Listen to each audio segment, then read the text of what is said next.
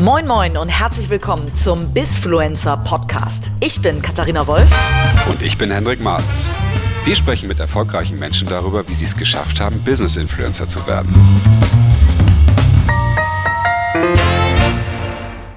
Hallo und herzlich willkommen zu einer neuen Ausgabe von Bisfluencer. Moin. Bei Henrik und mir ist heute virtuell dazugeschaltet Philipp Westermeier, ähm, einer der äh, Männer der Stunde so ungefähr, über den man gerade in der Digitalszene jetzt natürlich gerade sehr viel gehört hat. Lieber Philipp, gerade in diesen Zeiten ein ganz großes Dankeschön, dass du dir die Zeit nimmst, mit uns zu sprechen und herzlich willkommen. Alles klar, sehr gerne. Hallo. Hey, moin. Wir müssen, wir müssen einmal starten tatsächlich mit dem Thema, was dich wahrscheinlich auch rund um die Uhr beschäftigt, ähm, mit den Auswirkungen der Corona-Krise. Ähm, wie geht's dir in diesen Zeiten? Wie geht's euch als OMR? Ach, also wir sind, äh, sagen wir mal, zusammengerückt. Wir sind optimistisch. Ähm, wir haben eine emotionale Phase hinter uns, ganz klar. Ähm, aber ich glaube, wir haben den Spirit, äh, dass wir jetzt alle sagen, hey, wir machen das Beste draus. Wir sehen das als, als Chance, als, als Möglichkeit, ähm, wie das ja nun auch vielen Stellen so ist, glaube ich, man kann da viel Positives draus ziehen, zumindest bislang noch. Wir hoffen, dass jetzt nicht über Monate unsere Ausdauer da getestet wird. Aber ähm, im Moment sind wir, sagen wir mal, den Umständen entsprechend eigentlich gut drauf. Okay, das ist schön zu hören. Klasse. Ähm, wir sprechen heute über ein Thema, was natürlich irgendwie in diesen Zeiten fast ein bisschen in den Hintergrund ähm, rückt. Das ganze Thema Personal Branding könnte man am Anfang denken und, und das ganze Thema, wie man zum Business-Influencer wird. Ähm, äh, das hat ja auch immer Kehrseiten. Wir hatten in unserem Podcast mit äh, Tarek Müller auch ein bisschen darüber gesprochen, wo vielleicht, wo es mal unangenehm sein kann, auch ähm, äh, ein Business-Influencer zu sein und vorne zu stehen. Ähm, du bist das Aushängeschild und das Gesicht von OMR. Du musstest äh, vor die Öffentlichkeit treten vertreten, hast ein Video gemacht dazu, dass die OMR als, ähm, als, als Veranstaltung abgesagt wird. Wie fühlt sich das an, da jetzt das Sprachrohr zu sein? Ach, eigentlich fühlt es sich an wie immer. Ich ähm, bin stolz auf das Team, ich bin stolz auf die Marke, ich bin stolz auf unsere Entscheidungen. Ähm, und deswegen vertrete ich die. Es fällt mir natürlich manchmal leichter, auch Nachrichten zu überbringen und äh, zu erklären, dass jemand Tolles zu Gast ist, dass wir neue Projekte gelauncht haben. Und das fiel mir jetzt ähm, schwieriger, einfach eine, eine, eine, eine Nachricht mit Enttäuschung äh, zu überbringen. Aber am Ende, was, was ich, ich fühle mich ja als Teil des Teams und habe halt diesen dankbaren Job jetzt nicht bei uns ähm, irgendwas anderes äh, zu machen, sondern genau das machen zu können, was, was mir auch Spaß macht und das ist auch kommunizieren und ähm, also insofern, äh, ich, es, ist, es ist anstrengender und es ist nicht so erfreulich, aber der Stolz ist eigentlich der gleiche. Siehst du dich denn überhaupt selber ähm, als Business-Influencer? Also aus unserer Sicht bist du einer der nicht nur reichweites, äh, reichweitenstärksten äh, Business-Influencer, sondern auch einer der bekanntesten tatsächlich. Ähm, siehst du dich denn selber so? Also erstmal vielen Dank für die Einschätzung. Ich ähm, sehe mich so ein bisschen vielleicht mittlerweile so. Jetzt zu sagen, dass ich mich gar nicht so sehen würde, wäre jetzt ein bisschen Koketterie, weil mir natürlich klar geworden ist in den letzten zwei, drei Jahren, was so passiert ist, wie viele Leute bei dem OMR-Podcast zuhören. Ähm, ich hatte jetzt vor ein paar Wochen, als die Welt noch in Ordnung war, hatte ich sogar mal eine, erste Influencer-Kampagne für, einen, für die Firma GoDaddy, so ein Server-Space ähm, und Website-Anbieter. Wenn man das so erlebt und dafür dann auch Geld bekommt, zum Beispiel, für das man da irgendwie in so einem Video mit auftritt, mit anderen wirklich bekannten Prominenten, dann, dann es wäre jetzt ja natürlich gelogen zu sagen, es ist mir nicht aufgefallen, äh, dass ich da irgendwie eine, eine gewisse Wahrnehmung äh, habe, aber ich habe das halt nie so angestrebt und ich ähm, bin weiter nicht so, dass ich das jetzt strategisch verfolge. Also ich stelle fest, das ist so, aber es ist jetzt nicht ähm, von mir das Hauptziel. Auf das ich hinarbeite. Äh? Das ist jetzt nicht, ähm, ja, wie gesagt, das, das äh, äh, was bei uns vorne steht, sondern ich möchte halt eine, eine Gesamtmarke aufbauen, eine Gesamtfirma aufbauen mit verschiedensten Geschäftsbereichen, verschiedensten Angeboten. Wir sind 100 Leute. Ähm, und ich bin jetzt nicht so der, der einzelne Influencer, der über seinen einzelnen Account jetzt irgendwie da, da größeres Business erzeugt. Und deswegen ist es so eine Mischung. Ja, also ich realisiere das schon in Teilen, aber ich mache zum Beispiel auch viele Dinge nicht, die man wahrscheinlich machen müsste, wenn man das jetzt als erste Prio hätte. Also noch viel mehr posten, ähm, noch viel strategischer äh, Kooperationen, Leute einladen, sich irgendwo öffentlich machen, sichtbar machen.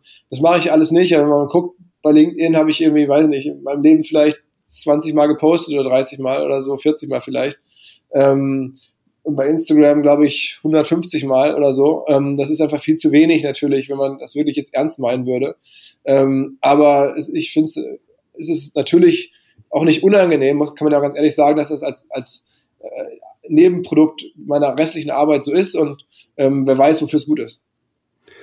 Das finde ich total spannend, weil ähm, für mich war bis jetzt ja immer so OMR gleich Philipp Westermeier und jetzt äh, habe ich dich genau bei dieser GoDaddy-Kampagne äh, gesehen dachte, jetzt bist du ja nicht nur B2B-Influencer oder Marketing-Influencer, sondern äh, scheinbar ja auch für äh, den Endverbraucher, der sich irgendwie einen günstigen Webspace oder eine Webseite zusammenklicken möchte. Ist das, äh, trennt sich das jetzt so ein bisschen auf? Weil du hast ja, glaube ich, auch einen eigenen Insta-Kanal vor gar nicht allzu langer Zeit aufgemacht und nicht nur den OMR-Kanal. Steckt da irgendwie eine Strategie hinter oder ist das einfach nur so entstanden? Ähm, also das ist tatsächlich ein bisschen so entstanden. Also ich habe natürlich ähm, irgendwann jetzt auch zu spät natürlich. Ich habe natürlich Instagram gucke ich mir seit Jahren an, aber selber dort aktiv teilzunehmen, mache ich jetzt vielleicht erst seit anderthalb Jahren oder so. Und das ist, wenn man ehrlich ist, viel zu spät. Ähm, und zeigt auch, dass ich das bislang nicht so fokussiert habe, da jetzt selber zu sein. Aber irgendwann wurde mir klar, wenn man so viel über Instagram oder Marketing spricht und dort selber gar nicht aktiv ist, dann ist es auch unglaubwürdig. Dann ist man sozusagen der, der Schuster, der die allerschlechtesten Schuhe anhat. Ähm, und das wollte ich auch nicht sein. Und deswegen mache ich jetzt ein bisschen was auf den Plattformen und, und, und habe da jetzt bei Instagram halt ja so ein bisschen mal angefangen, äh, Motive zu suchen, wiederkehrende Elemente zu suchen und so, um halt da ein bisschen Storytelling anzufangen. Im kleinen Bereich. Ne? Das ist jetzt nicht, nicht gigantisch groß, aber ähm, auch einfach, um das noch enger zu erleben und, und davon berichten zu können und davon ne, das festzustellen, wie das so funktioniert. Und mhm. ähm, so ist es ein Zusammenspiel aus, aus sagen wir mal, persönlichem Ausprobieren, Testen, äh, um halt eine, eine Erfahrungsgrundlage sich zu erarbeiten. Und gleichzeitig gibt es natürlich dann auch echt Resultate, dass halt Leute, was mich ja auch freut, äh, einen da folgen und so. Und es macht ja auch Spaß. So, ne? Ähm, aber es ist mir ganz wichtig, dass es nicht ähm, äh, mein Hauptjob oder meine, ich bin Unternehmer und ich möchte jetzt nicht irgendwie Influencer werden, also als, als Kernjob. Das ist nicht der Plan. Mhm. Was ist denn für dich ein Business Influencer? Naja, also ich glaube, ähm, das ist am Ende ähm, eine ähnliche Rolle, wie das in, in allen ähm, äh, Branchen mittlerweile so ist. Es gibt halt Frauen, die haben halt eine Reichweite im Bereich Beauty oder im Bereich Fashion. Es gibt Männer oder auch Männer natürlich. Es gibt Männer, die haben eine Reichweite im Bereich, weiß ich nicht, Sport oder auch Fashion oder oder irgend, also was halt so an Themen da ist und, und am Ende ist es ja nur eine Art Medium, der Account dann. Ne? Und mein Account hat halt eine gewisse, oder mein LinkedIn-Account, vielleicht auch mein Instagram-Account hat eine gewisse Reichweite ähm, in Digital-Business-Zielgruppen. Und ähm, entsprechend gibt's halt jetzt Firmen, das wird auch sicherlich in Zukunft noch zunehmen, ähm, die diese Zielgruppen erreichen möchten, weil sie zum Beispiel ähm, Webspace verkaufen möchten oder irgendwelche Cloud-Produkte oder was da alles so gibt. Ähm, und die sprechen jetzt halt nicht mehr nur Fachzeitschriften an, sondern halt auch Influencer. Und ähm, das finde ich, äh, ist jetzt fast eine normale Entwicklung. Also siehst du dich sozusagen als normaler, also als Influencer wie eben die Beauty und sonst wie Influencer auch, bloß du besetzt halt nicht den Bereich äh, Schminken oder Fashion, sondern du besetzt den Bereich Marketing dann halt für dich und willst da sozusagen auch der reichweitenstärkste Influencer sein. Ja, also ich, ich, ich hoffe, dass es mittlerweile neben Marketing auch ein bisschen Digital-Business in der Breite ist. Ähm, aber klar, Marketing ist, ist meine Kern-DNA. Ähm, und ich habe jetzt, wie gesagt, jetzt nicht den, den Anspruch, ähm, da der allerreichweitenstärkste zu sein, weil also ich beobachte das in allen Bereichen. Ähm, Reichweite alleine ist jetzt schon irgendwo wichtig, aber du brauchst ja eine gewisse Qualität in dem, was du machst, wie du wahrgenommen wirst und auch was die Zielgruppe akzeptiert. Und ähm, ich glaube, jetzt die Taktiken äh, zu nutzen, die rein mir Reichweite bringen würden, ein paar davon kann ich mir vorstellen oder ahne ich, sehe ich auch woanders, die passen aber nicht zu mir. Also jetzt ähm, sehr, sehr hohe Frequenz von Posts, die dann teilweise mhm. echt wenig, wenig Relevanz haben, mich Kalendersprüche zu posten, sage ich jetzt mal. Ähm, oder ja, also jetzt irgendwie so notgedrungen irgendwelche Videos aufzunehmen und so. Ähm, das, das mache ich nicht, sondern ich versuche halt dann schon zu gucken, das muss halt irgendwie passen und muss halt ein bisschen originell sein, um es mal so ein bisschen äh, traditionell zu formulieren. Und ähm, ich weiß, wie, wie wichtig Frequenz ist, aber trotzdem ist das bislang eine Sache, zu der ich mich nicht äh, habe durchringen können. Ja. Wie wichtig siehst du denn so Kollaboration? Also du hast ja oft auch äh, eben andere Influencer oder Business-Influencer Gäste im Podcast und so weiter. Ist das auch so ein bisschen Strategie dahinter, um auch da die Reichweite aufzubauen, dass du andere Reichweiten starke Leute dazu holst? Oder ist das einfach nur, hey, die haben ein spannendes Thema, ähm, das reicht mir, weil die Leute wollen natürlich irgendwie gerne verstehen, hey, wie schafft es ein Philipp Westermeier innerhalb von wenigen Jahren derartige Reichweite und natürlich auch äh, diese Expertise aufzubauen? Ne? Ja, also ich ähm, ähm, habe jetzt noch niemanden explizit eingeladen, weil er Reichweite hat. Das kann ich wirklich sagen, sondern ich suche mir halt Leute aus, die ich interessant finde, von denen ich glaube, denen ich glaube, man kann interessante Sachen besprechen.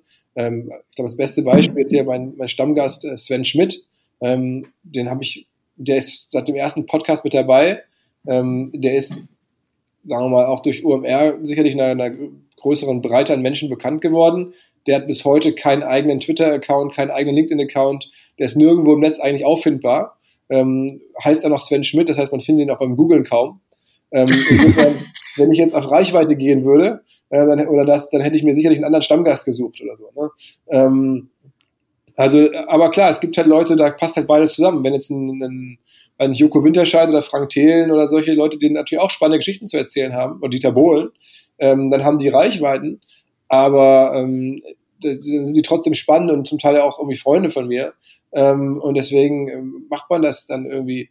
Ähm, und ich habe jetzt zum Beispiel auch bei Dieter Bohlen gar nicht darauf geachtet oder kontrolliert, ob der jetzt irgendwie seine Reichweite uns zur Verfügung stellt, weil am Ende ist die Reichweite von Dieter Bohlen jetzt auch für mich gar nicht so relevant oder so hilfreich. Ja, das sind andere Menschen, ähm, die da dann erreicht werden und andere Interessensgebiete. Also das ist dann eine Mischung. Klar weiß ich, wie das Game funktioniert aber ich bin der Letzte, der jetzt da das alles ausreizt.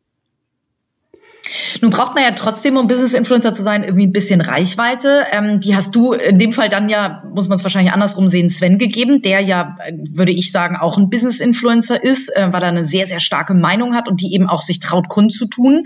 Da gehört ja viel Cojones dazu, um es mal so zu sagen. Ähm, was braucht es denn insgesamt, um ein Business-Influencer zu sein? Also was definierst, also wen siehst du denn als Business-Influencer? Also ich gucke mir halt auch, also es gibt halt auch Leute, die mich inspirieren, die ich spannend finde. Dazu gehört zum Beispiel so ein, so ein Scott Galloway, amerikanischer Professor, ähm, der Videos macht, der einen eigenen Podcast macht, den der finde ich immer wieder mit sehr interessanten neuen Gedanken irgendwie in, in Themen reinstößt. Ähm, ähm, das ist sicherlich mal ein Beispiel, aber es gibt auch, sagen wir, vielleicht irgendwelche Venture Capital Unternehmer, die spannende Sachen posten aus den USA, ähm, denen ich bei Twitter folge, die mich dann gewissermaßen ähm, beeinflussen. Ähm, und so ein Sven ist sicherlich auch für mich jemand, obwohl er bei uns stattfindet, der mich auch beeinflusst mit seinen Meinungen und, und dann reicht es ja auch gerne weiter bei uns an die ganze, an die Zuhörerschaft. Also ähm, da ist, ist, ist nicht so, dass ich jetzt die eine Person irgendwie sehe, ähm, die das jetzt ist. Ich weiß natürlich in Deutschland so in der Breite ist dann Frank Thelen sicherlich auch jemand, der es extrem gut macht, der habe vor kurzem mal geschaut, der hat, glaube ich, bei, bei LinkedIn jetzt mittlerweile über 200.000 Menschen, die bei LinkedIn folgen. Das ist natürlich riesig. Ähm, und da muss man, glaube ich, ganz klar sagen, der ist so jemand. Ähm, ich kenne ihn jetzt auch privat ein bisschen und insofern ähm, kenne ich auch seine Meinung natürlich ganz gut ähm, und, und, bin da auch irgendwie immer mal wieder beeinflusst in dem Maße, ich darüber nachdenke, was der Frank da sagt. Ähm, aber ähm, ja, es ist, glaube ich, so eine, so eine Mischung von, von, von, von Dingen. Ich, am Ende wird es auch bei den Business-Influencern, glaube ich, so sein, dass man dann wirklich auch nur für das Thema stehen kann, mit dem man sich wirklich auskennt. Also dann Frank ist da auch eine Ausnahme. Ähm, es gibt dann wahrscheinlich immer Leute, die empfehlen halt ein Server Space, weil sie sich damit einfach sehr gut auskennen. Aber es gibt halt Leute, die empfehlen irgendwelche Marketing-Taktiken, weil sie sich damit sehr gut auskennen. Aber so, am Ende ist ja das Business als solches auch sehr, sehr breit. Ne? Und man kann halt nicht alles abdecken. Ich glaube ja, dein erster großer äh, Kunde ja auch war ja, glaube ich, die hier, die, die Kasper-Matratzen, oder wer war das nochmal? Ja, ja. Ähm, bei euch im Podcast? Ja. Und ähm, äh, wie hat sich, hat sich das für die, ähm, die haben jetzt gesagt, okay, irgendwie so ein Business-Thema ist, ist für uns interessant. Also eigentlich finde ich ja im ersten Moment passt das ja gar nicht unbedingt zusammen. Also dein ja. Thema und. Ja, also das, man muss natürlich ähm, bei sowas auch sagen, es gibt Sachen, die sind jetzt gar nicht ähm, vielleicht fürs Business gemeint. Eine Matratze ist sicherlich kein Business-Instrument oder kein Business-Tool, aber äh, ja, kommt drauf an. Äh, ja, genau, aber jeder, ja, aber, aber jeder braucht irgendwie ähm, eine Matratze und häufig ist es halt für, für Leute dann auch spannend, ähm, Zielgruppen zu erreichen, die sehr so Early Adopter sind. Ne? Ah, okay. Ähm, und das ist natürlich häufig dann in so einer Digital-Business-Zielgruppe schon der Fall, dass es Leute sind, die sehr aufgeschlossen sind für neue Sachen, die bereit sind, ähm, neue Technologien und Produkte auch für die B2C-Bereich einfach mal auszuprobieren und dass man da viel leichter dann an, an Verkäufe und an, an sozusagen Multiplikatoren rankommt, als wenn man jetzt da Plakatwerbung oder, oder irgendwelche anderen Sachen machen würde. Ähm, wenn man da so, eine, so, eine, so ein neues Matratzenverkaufskonzept, ein Produktkonzept in einem, in einem Business-Podcast promotet. Das macht schon, glaube ich, Sinn. Auch wenn das auf den ersten Blick halt irgendwie irritiert, weil eine Matratze jetzt kein, kein Kugelschreiber ist oder kein, weiß ich nicht, kein, keine Software. ja, das stimmt. Was sind denn noch so kann, äh, was sind denn noch äh, Dinge, womit man als Business Influencer Geld verdienen kann? Denn es ist ja immer noch so ein bisschen die Frage, kann man da überhaupt ein Geschäftsmodell genauso wie bei den Influencern hinterpacken? Ähm, du hast jetzt diese ähm, Kampagne mit GoDaddy gemacht. Ähm, du fragst ja auch immer diese sehr unangenehmen Fragen in deinem Podcast. Ähm, äh, kannst du erzählen, was man da so als Business Influencer verdient? Also in meinem Fall ist es so, dass ich habe einen, ich hab einen äh, Tagessatz, den ich normalerweise ähm, immer aufrufe, wenn ich irgendwo ähm, einen Vortrag ähm, machen darf oder soll. Und dann, es gibt halt auch jetzt in den letzten Jahren, aufgrund auch von OMR wahrscheinlich oder des Podcasts, gibt es ja immer sehr viele Anfragen von Leuten, die sagen, Mensch, Philipp, kannst du dir vorstellen, hier und da einen Vortrag zu machen? Und da ich das jetzt nicht, am Anfang habe ich es auch einfach ganz häufig so gemacht, weil ich dachte, Mensch, wenn die mich schon fragen, dann ist ja auch nett, dann mache ich das. Und dann habe ich gesagt, okay, das schaffe ich aber nicht mehr alles, dann habe ich mal 500 Euro genommen und dann habe ich gemerkt, das zahlt dir eigentlich jeder sofort. Und dann habe ich immer angefangen, mir dann etwas, sagen wir mal, höheren Preis zu setzen, weil ich einfach nicht mehr alle Nachfragen ähm, erfüllen konnte. Dann brauchte irgendwie halt einen Filter und dann ist natürlich der Filter dann auch mal ein gewisser Preis. Und als jetzt das mit GoDaddy ähm, kam, da habe ich halt auch gesagt, wie, wie lange muss ich denn da mitarbeiten, wie viele Tage dauert das denn? Und dann haben die gesagt, naja, das sind zwei, drei Drehtage. Und dann habe ich halt gesagt, okay, da ich jetzt mich nicht als Influencer in der Form bislang aufgestellt habe, dann würde ich vorschlagen, jetzt hat einfach meinen meinen Vortragspreis äh, dann mal drei für drei Tage. Und dann, dann war das halt so. Da liege ich jetzt so bei ein paar, paar tausend Euro. Okay, spannend. Also, sorry, Henrik? Ja, das, das ist ja einer der Nachteile, wenn man diese virtuelle äh, Gesprächsführung macht. Man kann sich nicht kurz irgendwie mal angucken, wer möchte jetzt als nächstes mit einer Frage mal ansetzen. Aber gut, wir, ähm, wir üben das ja, oder ich übe das viel mehr und deswegen überlasse ich jetzt dir aber kurz nochmal die Frage. Ähm, genau, also ich wollte äh, eigentlich nur noch mal die Kanäle, sag ich mal, zusammenfassen. Äh, Philipp, du sagst es gerade, also als Speaker kann man natürlich als Business-Influencer gebucht werden, darüber Geld verdienen, über eine Influencer-Kampagne quasi, wo man sein Gesicht zur Verfügung stellt ähm, und äh, Podcast-Werbung. Das sind jetzt die drei, die ich rausgehört habe. Gibt es noch irgendwelche anderen? Oh, Entschuldigung, ähm, deine Zeitschrift, würde ich sagen, ist auch ein, äh, eine Einnahmequelle wahrscheinlich, die ähm, ganz klar darüber entstanden ist, dass du Influencer bist. Du hast eine eigene äh, Zeitschrift. Erzähl vielleicht mal, wie es dazu kam. Also das klingt jetzt so, als wenn, das, als wenn ich ähm, wirklich jetzt Business-Influencer sein wollen würde oder wäre. Das mit den Kanälen und, und es ist wirklich nichts davon ist so jetzt entstanden, weil ich das so sehe. Ich habe irgendwann einen Podcast spannend gefunden als, als Medium, selber gerne gehört, finde das als, wir, wir arbeiten an 30, 40, 50 Podcasts jede Woche. Ähm, da sind viel mehr als mein eigener. Deswegen mache ich Podcasts. Ähm, ich habe, wie ja gerade schon erzählt, dass ich einen LinkedIn oder einen Instagram-Account oder einen Xing-Account gemacht habe. Natürlich vor, vor ganz viel langer Zeit, wie jeder andere auch. Der ist jetzt vielleicht ein bisschen größer geworden, weil ich halt ein Netzwerkgeschäft betreibe ähm, mit, mit OMR. Ähm, also das ist jetzt nicht so, dass ich da irgendwie tiefere Fachexpertise hätte oder auch, wie gesagt, ein Business-Influencer in dem Sinne wäre oder mich als solcher sehe. Meine generelle Perspektive darauf und das mit dem Magazin, das ist so entstanden, dass tatsächlich vor einem Jahr oder anderthalb Jahren ähm, der Lars Heider, der Chefredakteur vom Hamburger Abendblatt, sagte, Mensch, jetzt kommen ja demnächst hier so viele zigtausend Leute in die Stadt, das ist ja schon eine große Sache jetzt hier auch für Hamburg mit OMR. Ähm, wollen wir dazu nicht ein eigenes Magazin machen, das einmalig erscheint, einmal im Jahr zum Event. Und ähm, da habe ich dann, äh, am Anfang war ich fast erschrocken oder überrascht, aber habe dann natürlich das Potenzial gesehen als, als, als Werbetool, als Marketing-Tool für für OMR auch nochmal andere Zielgruppen zu erreichen. Und ähm, dann habe ich gesagt, weißt du was, es war ungewöhnlich und es war komisch, und ähm, aber ich probiere es aus, macht mir Spaß. Ich mache ohnehin, ähm, habe ich eine gewisse Magazin-DNA, weil ich mal ganz früher bei, auch bei Gunnar Jahr gearbeitet habe, irgendwie immer schon Magazine gerne mochte. Und so ist das mit dem, äh, mit dem Philipp-Magazin entstanden, aber auch das habe ich jetzt nicht selber mir ausgedacht, nach dem Motto, ich brauche jetzt dringend ein Magazin, weil Barbara Schöneberg hat auch eins, sondern das ist wirklich einfach so, äh, ja, da kam die Idee von dem Lars, der hat es vorgeschlagen, ich habe da einen gewissen auch äh, Sinn drin gesehen, eine gewisse Lust zu gehabt und dann auch für einmal, ähm, beziehungsweise einmal im Jahr, ähm, haben wir dann gesagt, okay, dann machen wir das. Das klingt aber fast, als würdest du dich dafür verteidigen, dass das äh, so accidentally, sage ich mal, passiert ist. Ähm, äh, äh, Influencer planen ja ihre Influencer-Karriere auch ganz äh, systematisch. Fändest du das jetzt schlimm, wenn Business-Influencer ihre Karriere auch systematisch planen? Nee, überhaupt nicht. Ich, mir ist vollkommen klar, dass das irgendwie heutzutage ein Job ist und auch ein Stück unserer Welt ist, dass Leute, am Ende ist es ja so, dass, ich sage mal, was alles, für das es früher Zeitschriften ähm, gibt oder gegeben hat, wird es in Zukunft irgendwie Accounts geben, Instagram-Accounts, sonst welche Accounts ähm, von Menschen. Und, und dann sind halt auch diese Menschen am Ende irgendwo eine Art Medium. Und das ist vollkommen legitim, das kann jeder machen. Nur es ist halt einfach der Klarheit halber nicht das, was ich bislang betrieben habe. Also ich finde das okay, vielleicht mache ich das auch in Zukunft noch stärker, aber ähm, bislang ist es einfach nicht das, ähm, was ich machen wollte und wie ich äh, mich selber beruflich gesehen habe. Ähm, es ist viel davon ist mir dann tatsächlich so ähm, da passiert oder es machte einfach Sinn, das so zu machen. Ähm, und es lag am Wege, sagen wir mal. Aber ähm, es ist mir da einfach nur wichtig, das einmal klar zu machen, aus welcher Ecke ich da komme. So. Mhm.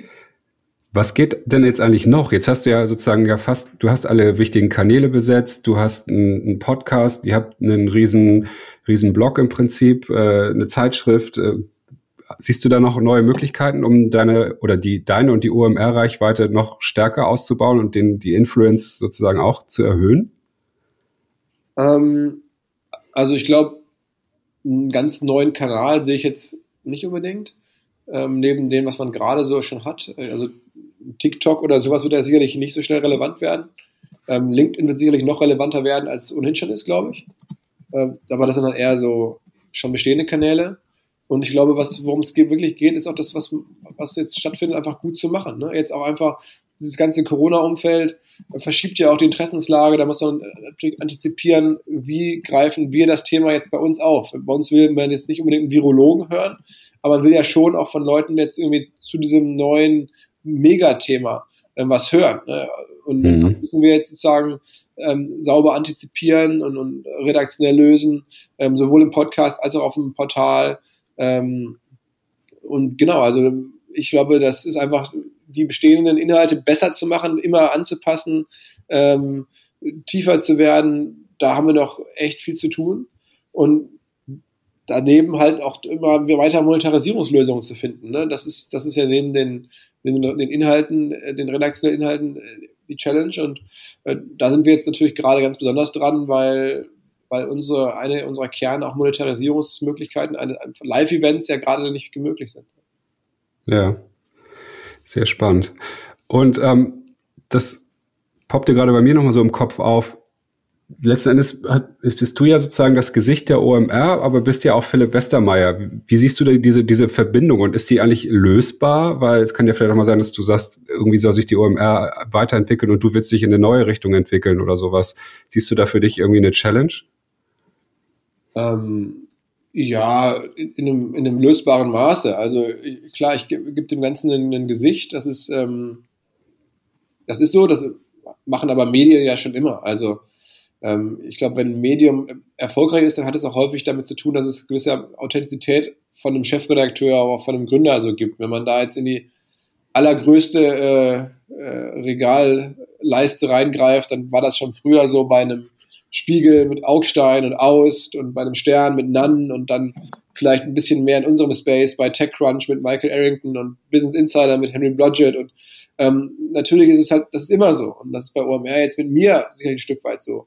Aber auch diese ganzen Medien gibt es mittlerweile ja auch schon, ich glaube, außer Business Insider, alle unabhängig von den jetzt dann zugenannten Personen.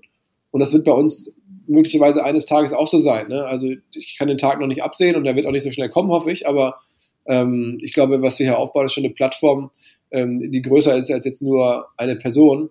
Und wenn man sich so anschaut, was ich am Ende wirklich mache, ist es der Podcast. Und ähm, wir halt große Accounts haben andere Leute auch. Ich glaube, einen guten Business-Podcast, so wie das bei uns jetzt stattfindet, den könnte im Zweifel auch jemand anderes machen. Da habe ich jetzt keinerlei Qualifikationen, die, die so anders ist, als dass das jemand, nicht jemand anders auch schaffen würde. Und so ein Event zu moderieren einmal im Jahr, da kenne ich jetzt schon Leute, die es wahrscheinlich ähnlich gut oder besser machen würden. Also ähm, ich glaube, das ist, ist alles ähm, äh, hilfreich und deswegen mache ich es ja auch und ähm, gibt uns einen gewissen besonderen, äh, besonderes Benzin in den Tank ähm, aufgrund der Nähe und der Persönlichkeit und der Authentizität. Aber ähm, ist jetzt nichts, wo ich sage, das ist, das ließ sich nicht auch anders lösen. Wie ist denn das? Mhm. Du, ihr habt ja auch ähm, äh, Unterfirmen, sage ich mal, oder du hast äh, oder als OMR Tochterfirmen äh, wie zum Beispiel Podstars, die Podcast-Produktionsfirma, äh, Vermarktungsfirma von euch, ähm, wo du ja auch zwei Gründer hast, die als Gesicht auch präsent sind mit Vincent und Konstantin. Ähm, machst du das sehr bewusst, damit es eben breiter aufgestellt ist? Ähm, es ergibt sich auch so. Also man muss sagen, das Interesse an Podcasts ist einfach riesig und äh, ich kann dem gar nicht alleine Herr werden und ich habe auch einfach nicht mehr die, die beste Expertise in dem Bereich, weil ich viele andere Sachen mache und ähm, die beiden Jungs zum Beispiel sich da nur um dieses Thema kümmern können und da jetzt ein Team haben und deswegen ist es irgendwie fast einfach ganz natürlich und, und logisch, dass die ähm, dann jetzt auch einfach viel mehr in die, in die Öffentlichkeit rücken. Ähm, die sind jetzt ab demnächst dort Geschäftsführer dieser Firma. Ähm, dann ist das ja auch irgendwo fast schon ein Teil des Jobs, äh, da auch dann der Firma irgendwo eine, eine, eine Sichtbarkeit zu geben. Und äh, das ist jetzt nicht so am, am Reißbrett geplant, sondern es ist da jetzt so. Es gibt bei uns ja auch ein, zwei andere Projekte, wo wir jetzt nicht so ähm, sichtbare Figuren haben, weil das sich noch nicht so ergeben hat. Das kann aber in Zukunft sich auch nochmal ändern weil man ja auch wahrscheinlich eine Affinität dafür braucht, ne? Nicht jeder will das. Ich meine, du hast ja auch ähm, äh, mit äh, äh, deinen äh, Co-Gründern, sag ich mal, bei OMR, die stehen jetzt nicht so in der Öffentlichkeit. Ähm, wollten die das nie? Ähm, Gab es da eine Absprache zwischen euch? Habt ihr klar gesagt, Innenminister, Außenminister oder wie ist, wie, wie lief das? Das lief tatsächlich auch sehr natürlich. Also man muss schon sagen, das OMR war immer meine Idee und das, was ich am stärksten gepusht habe, während wir hatten ja vorher auch andere Firmen und ähm, Christian und Tobias zum Beispiel haben sich sehr stark um andere Firmen gekümmert. Äh, und, und deswegen hatten die auch einfach andere Aufgaben dann und haben uns ein bisschen die, die Zeit eingeteilt und deren Unter oder das, das, die Firma, die sich gekümmert haben, unsere frühere, früheren Firmen, die hatten halt nicht so eine öffentliche Wahrnehmung. Und dann hat der Christian sich irgendwann, nachdem wir auch die zweite Firma verkauft hatten, entschieden, ähm, seinen Lebensmittelpunkt noch ein bisschen woanders hin zu verschieben und er, er jetzt sozusagen auch äh, im Allgäu zu leben zum Beispiel. Ähm, das heißt, da war dann nie so eine Rivalität oder jetzt wer macht was, sondern das, das, das hat ganz gut gepasst. Der Tobias ist ähm, extrem technisch stark ähm, und häufig ist es ja so, dass auch jetzt so Technologieleute gar nicht auch so den Zug haben jetzt in die Öffentlichkeit. Ähm, das ist bei ihm, finde ich, auch so. Der ist da total entspannt, äh, da seine Sachen zu machen und im Hintergrund ein bisschen äh, die, die, Fäden zu ziehen. Und äh, sagen wir mal, also ich habe das immer gerne gemacht, was zu moderieren, Leute zu begrüßen, ähm, äh, Fragen zu stellen und, und auch irgendwie so mit Medien zu arbeiten. Und ähm, so hat das ganz gut gepasst. Aber es gab da jetzt nie die Situation, wo wir entschieden haben, du machst das, du machst jenes, sondern das sind wir so über die Jahre reingewachsen in die Rollen. Ich habe ja auch, das, wie gesagt, es war auch niemandem klar, dass diese Rolle jetzt so kommen würde, wie das heute ist, als wir vor äh, 10, 15 Jahren angefangen haben. Da habe ich mal eine Veranstaltung moderiert, da saßen dann bei uns im Seminar 30 Leute drin. Da habe ich das gar, nicht moderiert, weil ich da irgendwie dachte, das ist öffentlich, sondern weil es einfach jemanden geben musste, der so ein Seminar moderiert hat. Ähm, und dass es dann irgendwie, dass es dann so gewachsen ist, das war ja auch nicht absehbar. Ähm, das finde ich ja auch noch eine super spannende Geschichte. Wie ist denn eigentlich so der, der Weg dahin gewesen von Philipp Westermeier, äh, Unternehmer zu Philipp Westermeier, der Influencer? Sind da so gewisse Milestones, wo du sagst, das war schon irgendwie äh, extrem wichtig und das hat dich nach vorne gebracht oder auch so Sachen, die dich vielleicht äh, eher nach hinten geworfen haben? Ähm, also wie gesagt, ich, ich sehe mich, ich, ich sehe da jetzt einen Weg, aber ich habe den nicht irgendwie geplant, sondern das ist bin nach wie vor Philipp Westermeier Unternehmer. Der, der, der, bin ich immer gewesen, der bin ich heute noch. Und ähm, auf dem Weg habe ich halt irgendwie jetzt Sachen gemacht, die zu einer etwas höheren Aufmerksamkeit geführt haben. So würde ich das formulieren. Ähm, und ja, da hat es jetzt bislang, also bis jetzt letzte Woche mit der, mit der Absage des Events, keine massiveren Rückschläge gegeben. Gott sei Dank. Es gab, war insgesamt ja, glaube ich, einfach viele, viele sehr, sehr gute Jahre. Und jetzt aktuell stellt man fest, wie schön die Zeit war. Ähm, und jetzt ist es ja für die ganze Welt eine schwierige Phase, aber ähm, das war so der, der stärkste, oder sicherlich der stärkste Rückschlag für uns alle. Hm. Du hast vorhin ähm, gesagt, auch ähm, äh, so ein bisschen dieses zu viel, also das kann auch zu viel werden und du für dich, du bist über eine Grenze, über eine gewisse Grenze bist du nicht drüber gegangen. Ähm, was siehst du denn, also du kennst das ja auch, sag ich mal, aus Marketingperspektive, wie viel ist denn richtig aus deiner persönlichen Meinung für dich, aber auch aus der, ähm, wenn du jetzt einen Business-Influencer beraten würdest? Also es ist eine Frage, glaube ich, was man möchte. Ähm, wie gesagt, es ist, wenn man wirklich Reichweite haben möchte, ähm, einfach so als wirklich, wenn Reichweite die Kernkennzahl ist, davon maximal zu haben, dann ist eine hohe Frequenz an Posts, äh, sicherlich viele Videos, ganz, ganz simplen Content, Content einfache Wahrheiten, äh, ist einfach ein, ein, Rezept, mit dem man große Reichweiten aufbauen kann. Ähm, das ist aber nicht mein Konzept. Ich bin jetzt kein Typ, der so Bock hat auf so ganz viel hohe Frequenz, auf einfache Wahrheiten, auf Video. Das ist, kann man alles mal machen aber das ist nicht das, was ich machen will. Ich habe irgendwie Bock auf, ähm, sagen wir mal, anspruchsvolleren, ungewöhnlicheren, vielleicht auch manchmal lustigen oder, oder überraschenden äh, Content. Ähm, in puncto Gäste, in puncto Formate, ähm, das ist so, so mein Weg, aber das ist ein Weg, der nicht zur maximalen Reichweite schnellstmöglich führt. Das ist so. Aber vielleicht ist das ein Weg, der einen dann, der für mich authentisch ist. Ne? Ich glaube, das ist ja auch das, das, das immer Oberthema, was ist, was passt zu der Person. Ähm, und ich habe das Gefühl, was mir leicht fällt, ist mich auch äh, von dem Podcast oder generell auf einer Bühne so zu geben, wie ich bin und die Fragen zu stellen, die ich habe und ähm, sagen wir, die Freunde zu interviewen, die ich, die ich auch offline spreche. Ähm, das ist einfach irgendwie so äh, mein Ansatz und der ist jetzt weniger taktisch, als er vielleicht sein müsste, gegeben, dass ich eigentlich weiß, wie andere Sachen funktionieren würden. Bist du da so ein bisschen neu, äh, lustgetrieben vielleicht, wo du sagst, oh, das finde ich total äh, lustig, lass mal machen, egal jetzt, ob ich, ob ihr davon jetzt besonders viel habt oder nicht, weil ja, total. Bei mir poppt, also, bei mir poppt nämlich im Kopf gerade sowas auf wie äh, Pascal Kerouche, der irgendwie euren Kanal auch mal übernommen hat, wo ich auch dachte, Alter, was ist denn hier los? Aber ja. natürlich äh, mega geil. Ja, genau. Also das ist, ähm, das ist, ich bin auch experimentierfreudig und möchte Sachen genau einfach mal erleben. Und das ist sicherlich ein Motiv, also auch bei meiner ganzen unternehmerischen Tätigkeit. Also ich bin jetzt nie angetreten und habe das gemacht, was jetzt irgendwie äh, vor 10, 12, 13 Jahren nach dem allergrößten Goldrausch aussah, sondern Sachen, die, klar, die mussten schon irgendwie sinnvoll sein, wirtschaftlich oder gerade am Anfang. Aber wir probieren Sachen aus, wir stehen halt auch für dieses, äh, wir machen neue Dinge und das macht es, glaube ich, dann authentisch. Und das ist vielleicht so meine stärkste Waffe, wenn man das so in der Eigenanalyse sagen kann. Aber ähm, Lust oder, oder Spaß an der Sache ist, ist glaube ich, ähm, auch in einem Business-Umfeld äh, wichtig. Und wenn ich jetzt so drüber nachdenke, ist es vielleicht auch eine Sache, die andere noch nicht so entdeckt haben und, und die bei uns ein bisschen mehr durchscheint als woanders. Mhm. Also würdest du auch sagen, äh, weniger Planung oder weniger hinter der Hardcore-Strategie stehen, ist manchmal ganz äh, angenehm, weil das, die, das Business kostet viel Zeit und soll auch Spaß machen. Verstehe ich ja, das so ich, richtig? Ich glaube, ähm, man darf halt jetzt gerade so in einem Business-Kontext nicht vergessen, dass man auch mit Leuten oder mit Menschen zu tun hat. Ne? Und, und die wollen jetzt nicht einfach irgendwie eine Liste vorgelegt bekommen mit Tops und Flops für irgendwas, sondern die wollen oder irgendwelche trockenen Informationen zugerufen bekommen oder irgendwelche Bullet Point Charts, sondern die wollen auch irgendwo in einem, in einem Business-Kontext unterhalten werden und, und, persönlich abgeholt werden und überrascht werden. Und ähm, das ist vielleicht so ein bisschen ähm, Spirit, der in den, in den B2C-Medien schon lange war. Also der, der Stern war schon immer die Wundertüte. Ähm, mhm. Und so eine Business-Wundertüte gab es halt in der Form vielleicht länger nicht. Ne? Da gab es halt eine Reihe von klassischen Magazinen, die vielleicht irgendwie erwartbarer waren. Ich weiß es nicht, aber ähm, da war das ist sicherlich unsere Lücke so ein bisschen. Ne? Ähm, so diese eine gewisse Leichtigkeit auch in diesen Business-Kontext zu bringen. Ähm, und was ja auch Zeitgeist ist. Ne? Das irgendwie früher hat man halt Business gemacht mit Krawatte und ähm, entsprechend sahen dann auch die Unterlagen und die Gespräche und so aus und ähm, das hat sich halt geändert.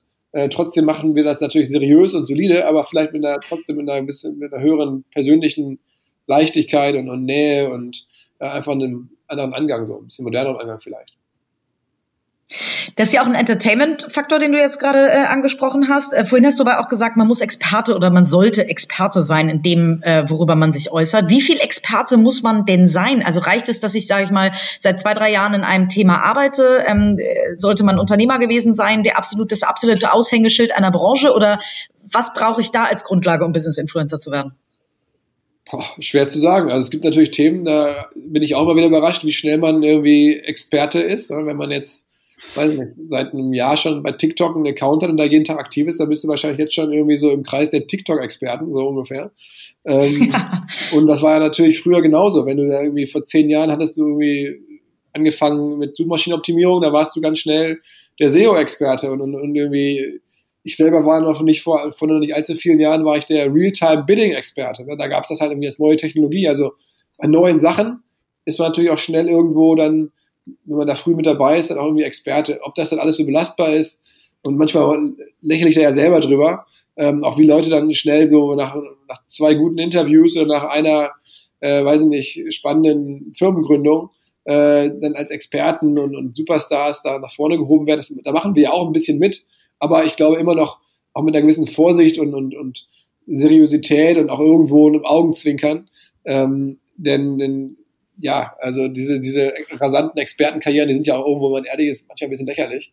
Ähm, und das wissen die Leute ja auch zum Teil selber. Und, und auch das Publikum weiß es ja halt auch. Und deswegen da muss, kann man auch, glaube ich, ein bisschen entertainiger rangehen.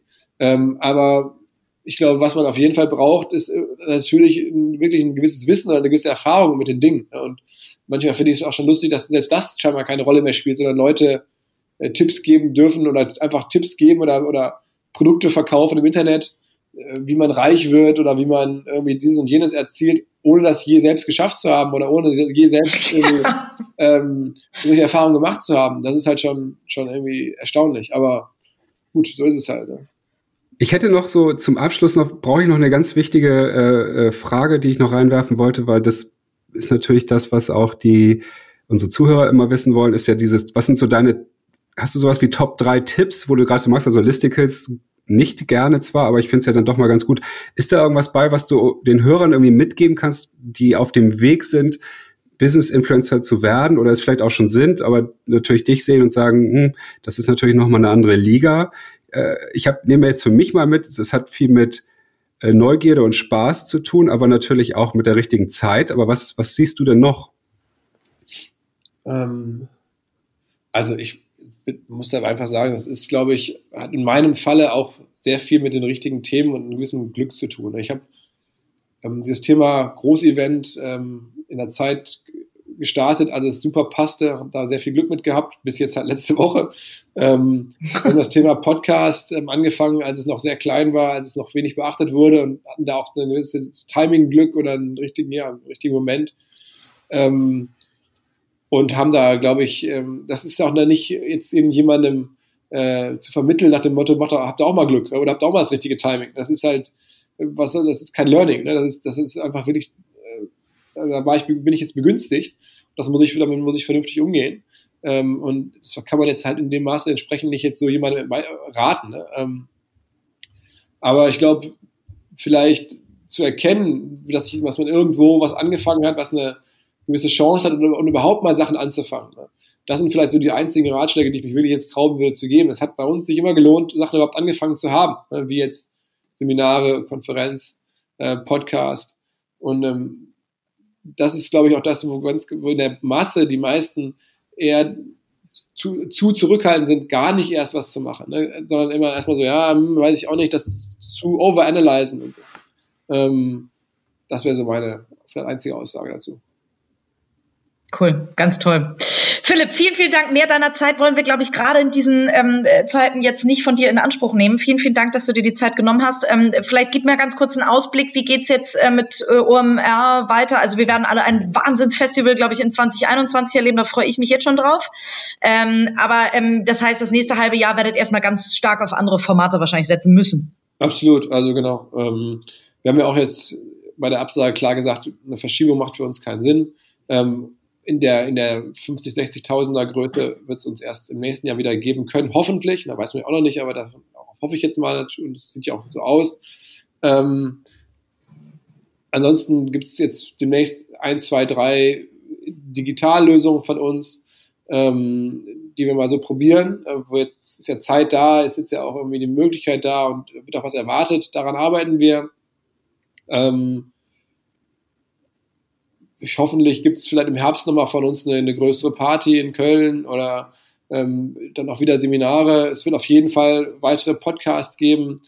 Ich bin jetzt mittlerweile, mache ich irgendwie ja, nicht nur Mittwochs, sondern auch Mittwochs und Sonntags, äh, weil es natürlich viele neue Themen gibt, die es jetzt zu besprechen gilt. Ähm, ja, also das ist, glaube ich, für die nächsten äh, Wochen erstmal gibt es auch bei, bei, ganz vielen Kollegen auch einen Fokus, erstmal überhaupt klarzukommen, äh, sich mit einer neuen Situation zu arrangieren, äh, noch auch äh, das Ganze jetzt äh, so abgesagte OMR äh, abzuwickeln, wenn man so möchte. Das ist auch viel Arbeit für, für die Kollegen. Ähm, und vielleicht fallen uns noch ein, zwei, drei äh, überraschende kleinere Sachen ein. Aber das ist, glaube ich, auch eine Frage, erstmal, wie geht es der Welt in den nächsten Wochen? Was passt da überhaupt rein? Äh, äh, äh Gibt es schon einen Termin für die OMR 2021, ja, ne? Ja, auf jeden Fall. Ich glaube, der 4., 5. Mai. Kann man schon Karten kaufen? Ähm, machen wir, glaube ich, nächste Woche auf den Ticketverkauf. Sehr gut. Dann cool. würde ich jetzt hier einfach den unerlaubten Werbeblock einschieben, dass bitte jeder sich eine Karte kauft und euch damit quasi unterstützt, äh, das ganze Thema äh, mit auch vorzufinanzieren quasi und euch da über die Zeit gut zu bringen. Ähm, Nochmal vielen, vielen Dank für deine Zeit und äh, wir drücken, glaube ich, äh, alle ganz doll die Daumen, dass äh, ihr ähm, da super jetzt durch die nächsten Monate kommt. Ähm, kreativ genug seid ihr auf jeden Fall. Vielen, vielen Dank. Ja, Danke. Von mir auch vielen, vielen Dank und äh, auch für die Offenheit. Das war echt cool und ich denke, das waren coole Insights, die auch andere Menschen extrem gern hören werden. Und ähm, bedanke mich recht herzlich und äh, drücke uns allen die Daumen, dass wir easy aus der Krise kommen. Okay, alles klar. Super. Tschüss. Bis, bis dann, bald. danke dir. Ciao, Tschüss. ciao.